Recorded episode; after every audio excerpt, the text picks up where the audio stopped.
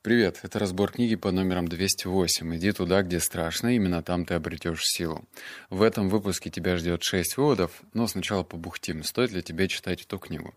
Если ты считаешь, что это именно та книга, которая должна тебе по полочкам раскидать и разжевать все касаемо страха и как его побороть, то нет.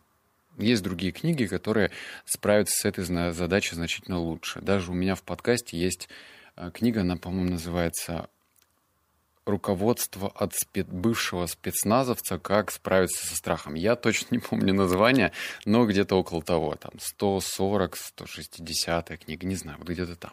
Можешь поискать.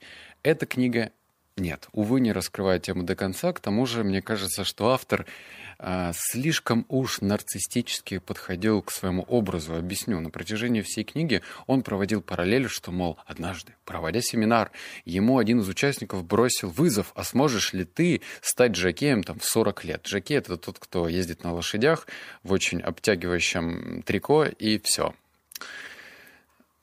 очень экстремальный вид спорта, и на протяжении всей книги он говорит, как же это сложно. Я не пытаюсь преуменьшить заслуги Жакеев, но просто говорю как есть. И второй момент, это тоже, опять же, на протяжении книги он возвращался к нему раз 10. Это когда он нырял с аквалангом и пытался поставить мировой рекорд по нырянию. Все, вот тебе и весь страх. Опять же, еще раз, история про спецназовцев, который рассказывал э, реальные истории, как они попадали в плен, как они отстреливались, как его держали в заложниках. Мне кажется, ну тебе стало ясно, какую книгу лучше прочитать. И еще вот э, тоже интересный пунктик.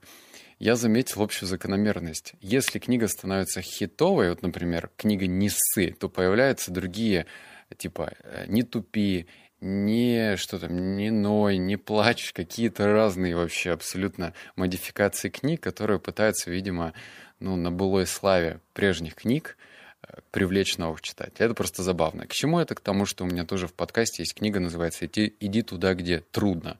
Кстати, она получше. Все, а на этом что-то затянувшийся бухтеж закончился. Давай сразу к выводам. Вывод номер раз.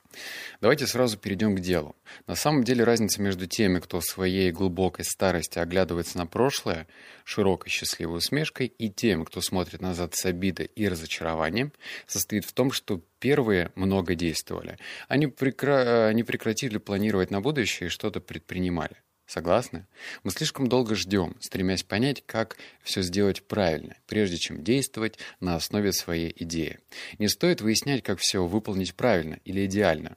Привлеките других людей, вовлеките их в разговор, получите совет, получите одобрение, признайте, что нет идеального эталона. Сделайте что-то по-другому уже сегодня, чтобы испытать свою идею. Действуйте. Ну вот э, здесь очень простой понятный принцип – про то, что нужно действовать. Опять Тони Робинсона включают автора. Все ок. Но дело вот в чем, что если ты хочешь быстрее двигаться, то представь свою картину, где ты старичок или бабуленция, сидишь э, на твоих коленках, внуки, и вот ты... Нет, внуки уже ушли. Ты сидишь в одиночестве на кресле качалки и вспоминаешь какие-то моменты в своей жизни, когда ты знал, и до сих пор знаешь, что тогда нужно было действовать, что-то нужно было предпринять. И если ты в твоей жизни таких действий было много, и ты спасовал, и ты дал заднюю, то, наверное, это плохой сигнал. Вот давай тебе живой пример из жизни скажу. Если бы я, например, решил, что я недостойно написать книгу, я бы об этом жалел. Поэтому я все бросил и начал ее писать. Вот как и так. Потому что не хочу дедулей быть и жалеть насчет этого. Вот номер два. Обязательства. Это обещание, данное самому себе и другим. И чтобы дать обещание, требуется принять решение. Как известно, процесс принятия решения включает встречу с тигром.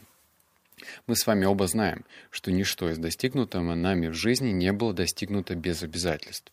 Однако каким образом мы приходим к этому мистическому мгновению появления обязательств?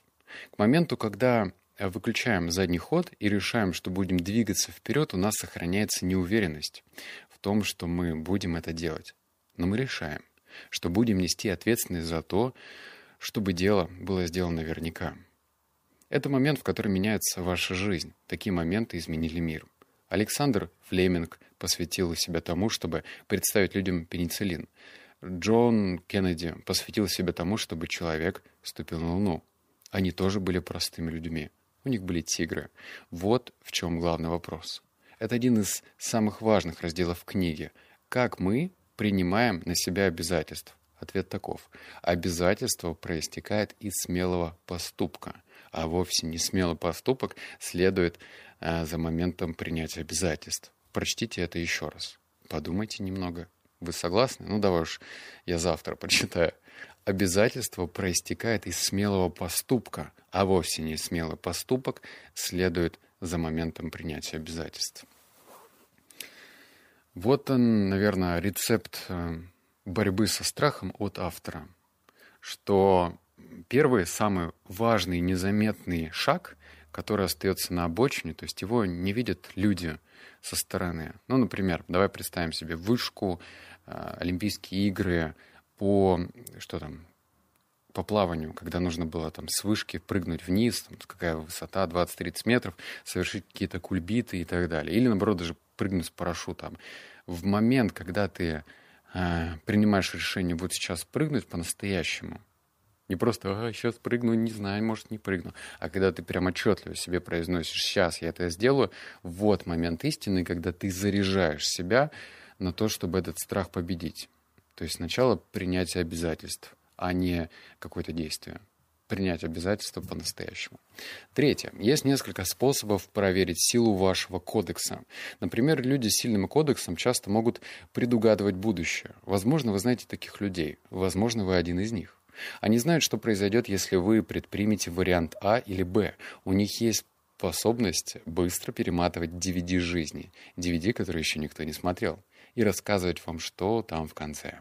Об ужасах, которые ждут, чтобы атаковать вас, или атаковать руководителя компании, или атаковать бесстрашного коммерсанта, который отправляется заключить контракты за океан. Ваш кодекс действует, когда вы предсказываете зловещее будущее, вместо того, чтобы пребывать в настоящем моменте. И поэтому вы не можете видеть иные позитивные варианты исходов.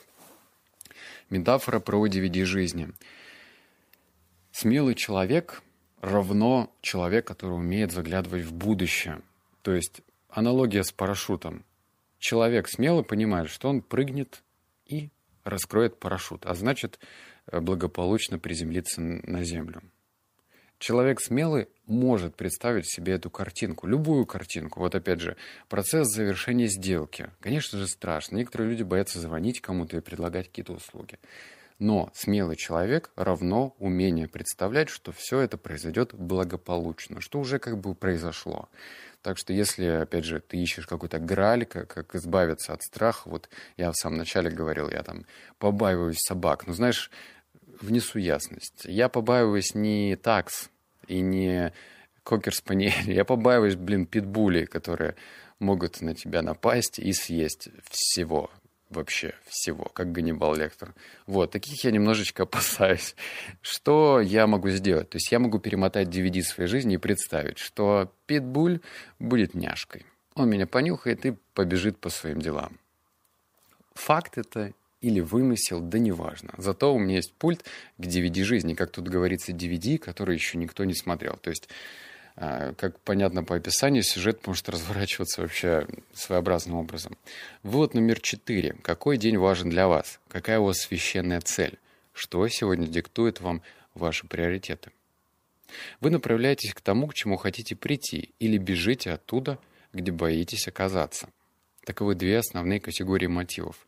Это важный вопрос, и прошу вас действительно постараться понять, что я имею в виду. Большинством людей управляет страх – Тигр господствует над их историей.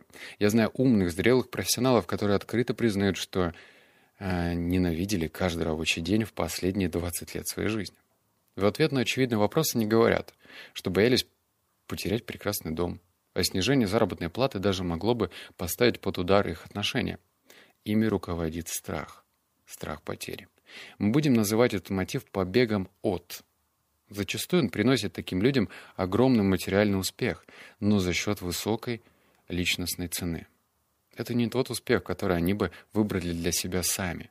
Внешние блага, которые они могут потерять, а также рык тигра настолько перевешивает их осознанное, осознанность своего «я», что зачастую они полностью теряют его из виду.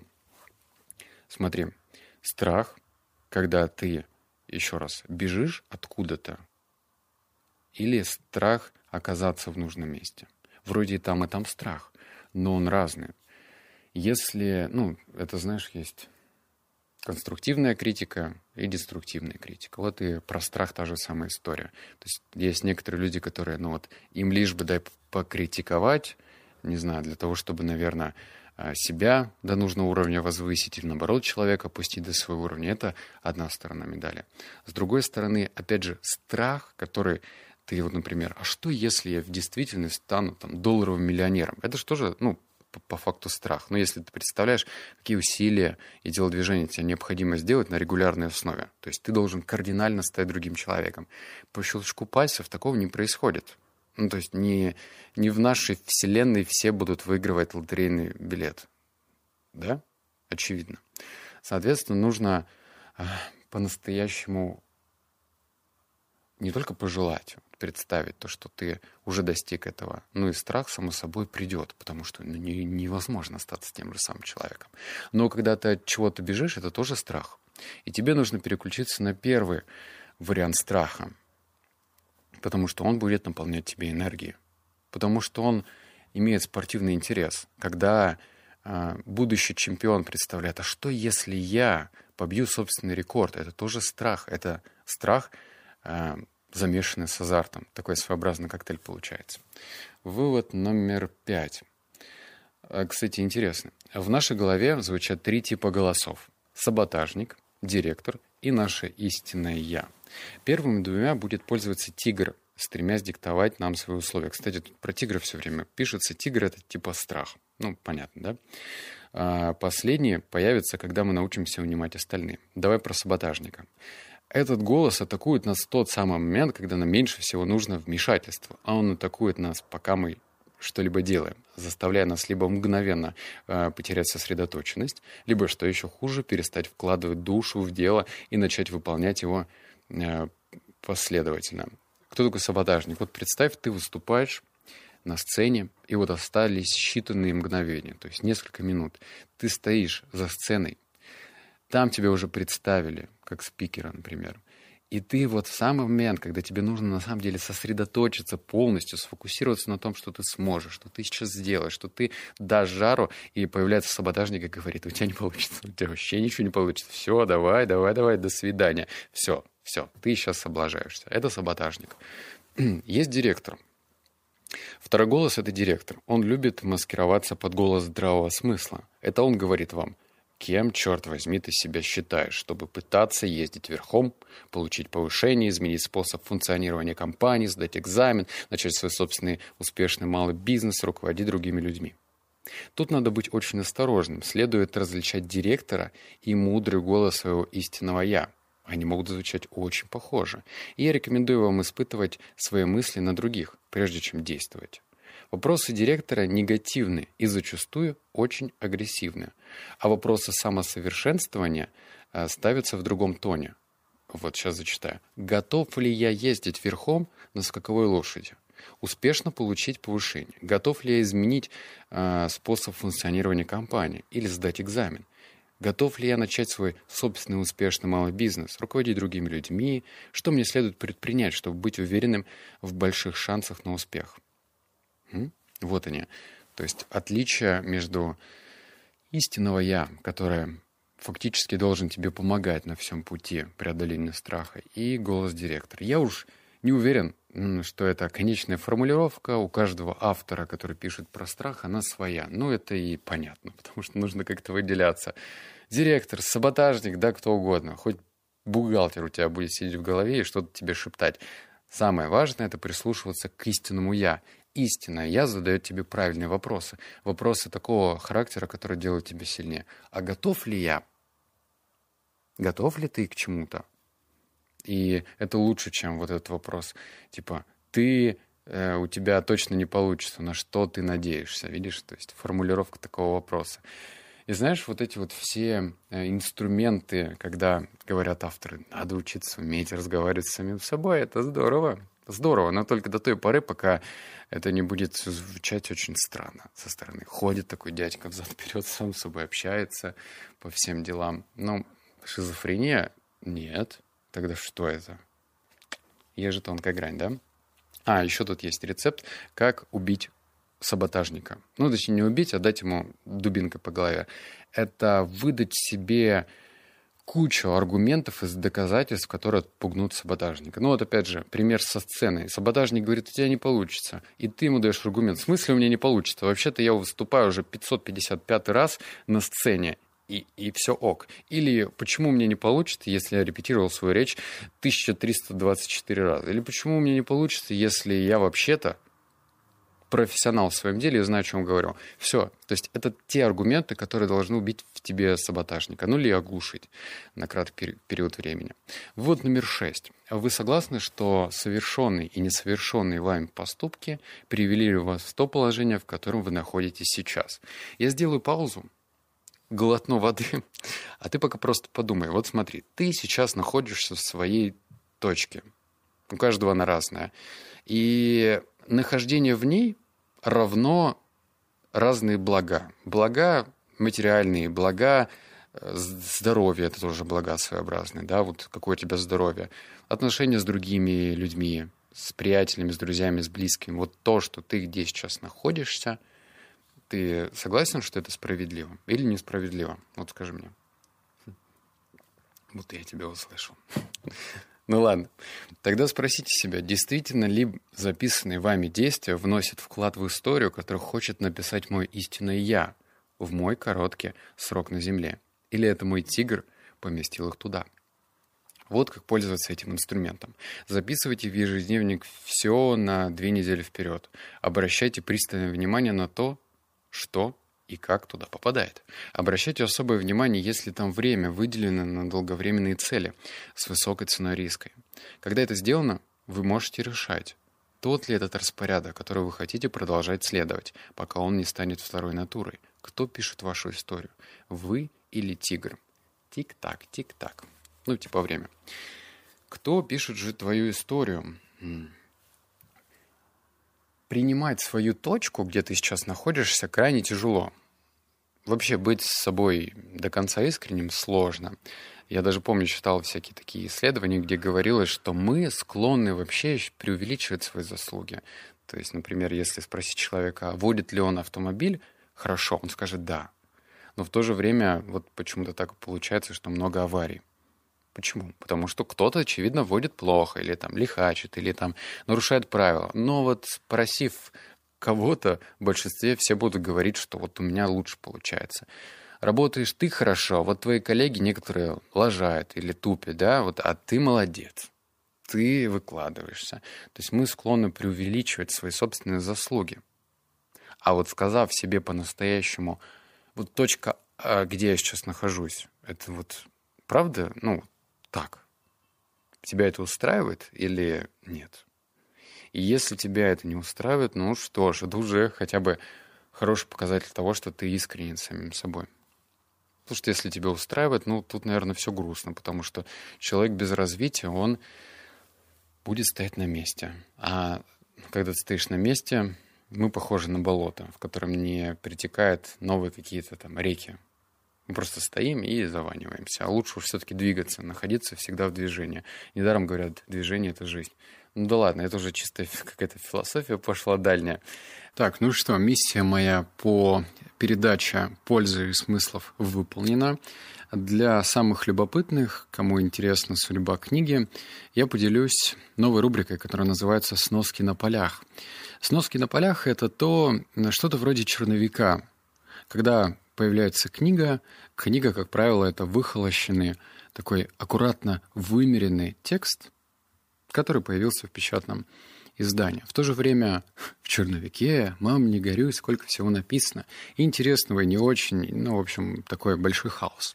В сносках на полях будет обсуждаться одна общая тема, потому что если я буду, э, не знаю, раскрывать всю главу полностью, то это будет неинтересно. Я возьму только одну часть, в данном случае глава первая, лично для меня посвящена пустоте. Пустоте и несчастью. Для меня это такие неразделимые вещи, потому что если человек счастливый, он наполненный. Если человек несчастливый, то он пустой. Ну вот у меня в голове такая метафора держится. Я ее взял, естественно, не с потолка, потому что, наверное, только после 27 лет я начал бить себя в грудь и сначала ощущать, что я счастливый, а потом говорить об этом. Потому что до этого, когда меня спрашивали, а счастлив ли ты вообще, я говорил нет. И я не преувеличивал. Более того, мои действия говорили о том же. Иначе зачем бы я в каком году? В 2000... Блин, я уже забыл, в каком. В 2000, по-моему, 16... Нет, 17 или 18 я поехал в кругосветное путешествие с целью как бы найти себя, да, будто я себя потерял. Мы не можем себя потерять. Но никак, потому что мы сами с собой живем. Надо себя открывать. Мы не теряем себя. Так вот, я отправился в кругосветное путешествие. Я рассматривал разные опыты, чтобы лучше себя понять. То есть я запутался, я заблудился и чувствовал себя абсолютно несчастливым человеком. И, естественно, до 27 лет я старался эту пустоту чем-то постоянно наполнить. Если я не наполнял пустоту, то я чувствовал себя максимально хреново. Что-то вроде депрессии. Как наполняется пустота? В принципе, атрибутика для российского граждана однотипная. Это выпить, это покурить, я говорю про кальян или сигареты. Это сериальчик посмотреть, это в онлайн-игрушки поиграть, в игры какие-то. Ну, в общем, все, все, все, все, все. Что-то вроде такого фастфуда по заполнению внутренней пустоты. Такого в моей жизни было навалом. Я столько сериалов посмотрел, столько времени убил на эти компьютерные игры. В общем, мам, не хочу. Мам, не горюй. Вот, это все было в моей жизни. И я от этой пустоты избавлялся очень долго, находя какие-то разные техники, инструменты. И вот первая глава именно об этом, о том, что я понял, что я несчастлив. Я бы хотел познакомиться с твоей историей. Напиши ее, пожалуйста, в комментариях. Не надо писать мне в личку. Мне, наверное, писало больше сотни человек в личные сообщения во ВКонтакте по первой главе. Спасибо, конечно, но нужно делать так, чтобы твой время ресурс работал. То есть не обязательно высказывать мне только это мнение. Ты можешь написать свою историю. Наверняка кто-то из других читателей чему, чему-то научится. Может быть, подчеркнет для тебя, для себя какие-то техники, какое-то видение и будет использовать в своей жизни. Так что оставь свой комментарий. Ссылочку на первую главу я оставил. Там уже 8 глав. Я, а я написал на момент 22. Да, 22 главы сейчас. Можешь почитать. Все открыто, так что каждую главу отдельно будем разбирать. Эта глава посвящена пустоте, отсутствию счастья и как это дело найти. Все. Направляю тебя на ссылочку. Буду рад почитать твое мнение. Обнял, поцеловал, заплакал. Услышимся в следующем подкасте. Пока.